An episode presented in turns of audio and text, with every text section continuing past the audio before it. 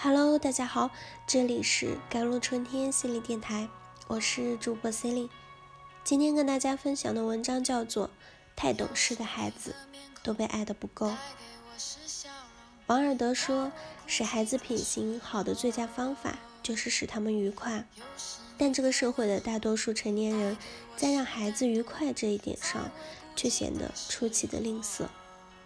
在孩子沉浸在得到礼物的欢乐、成功的欢愉时中时，非要去告诉他们要珍惜、要感恩，打着为孩子好的名义，让孩子处处拧巴、不开心。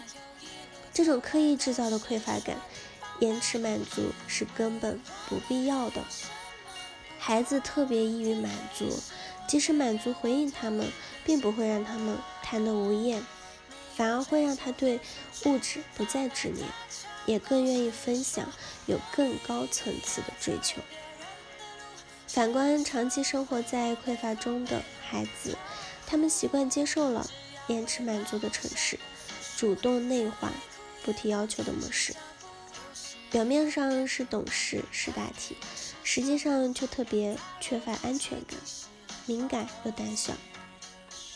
小时候的合理需求不被满足，长大后这些需求则会成为一种执念，得到再多也填补不了内心匮乏的黑洞。另一方面，习惯了延迟满足的城市，在升职加薪、事业成功这些事情上，也会不自觉的自己给自己下绊子，延迟成功喜悦的到来。看我的前半生时，最心疼的就是玲玲的儿子嘉清。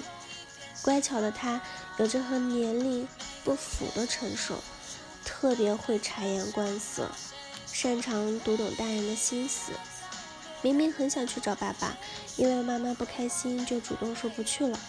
不想接受陈俊生反对的方式，就是把自己锁在房间里，而不敢大声说出来。周末想留在家里，不想分享自己玩具的平儿，也不敢说出自己的想法。同龄的平儿呢，相对起来没有那么懂事，他会不理解妈妈的气氛，执意要在奶奶家玩更久，会因为不愿意住新房子，不顾妈妈的疲惫，哭闹不止。他不够懂事，但他比嘉欣更快乐。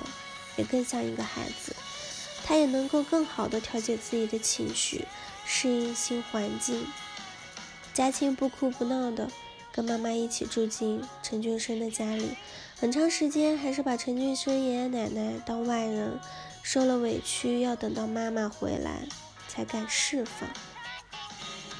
From the inside, Jia Qing did not accept the change, but he did not get enough love. To express his thoughts, so he could only swallow the grievance. 从内心里，嘉庆并没有接受这种变化，但他没有得到足够的爱，就不敢表达自己的想法，只能把委屈咽下去。平儿搬进新房子时，又哭又闹，但情绪释放后，他坦然了接受现实的变化。和妈妈住的开心，和爷爷奶奶、爸爸也相处的愉快。罗子君要去深圳的时候，他也能够很好的调整自己的情绪，开心的去探索新的世界。情绪需要适度的释放，才能自然流动。哭闹和要求是孩子来证明自己被爱、试探父母边界的方法。如果他的要求被及时的满足，就会停止这种试探，得到我很好，我值得被爱的讯号。过于懂事的孩子，则自己掐灭了情绪流动的渠道，将不会公平的对待内外，成了我不配，我只能。Children who seem sensible are simply bearing grievances and sadness in the face of. I'm not good enough. The surface accepting and the clever, the inner more anger and fear.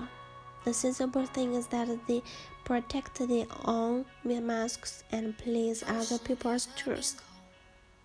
they would rather sacrifice their own interests and make others happy, or they will feel guilty.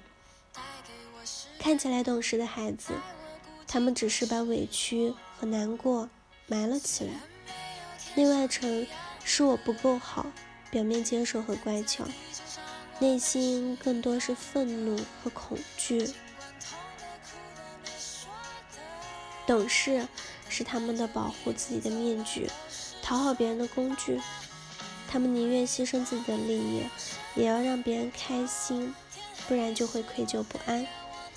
因为自己曾经是个懂事的孩子，所以做了妈妈以后，我就有意识的察觉自己不给自己的爱附加条件，在自愿又有能力的前提下对他好，让他更开心。因为吃过懂事的苦，所以不愿意让自己的孩子那么懂事。因为懂得匮乏感的苦，所以想要及时回应，满足孩子的合理要求。人总会学着懂事，但在父母面前只需理直气壮地做自己。而对父母来讲，如果孩子过于懂事，就该反思自己是否爱的不够。好了，以上就是今天的节目内容了。咨询请加微信 j l c t 幺零零幺，或者关注微信公众号“甘露春天微课堂”，收听更多内容。感谢您的收听，我是 c i l y 我们下期节目再见。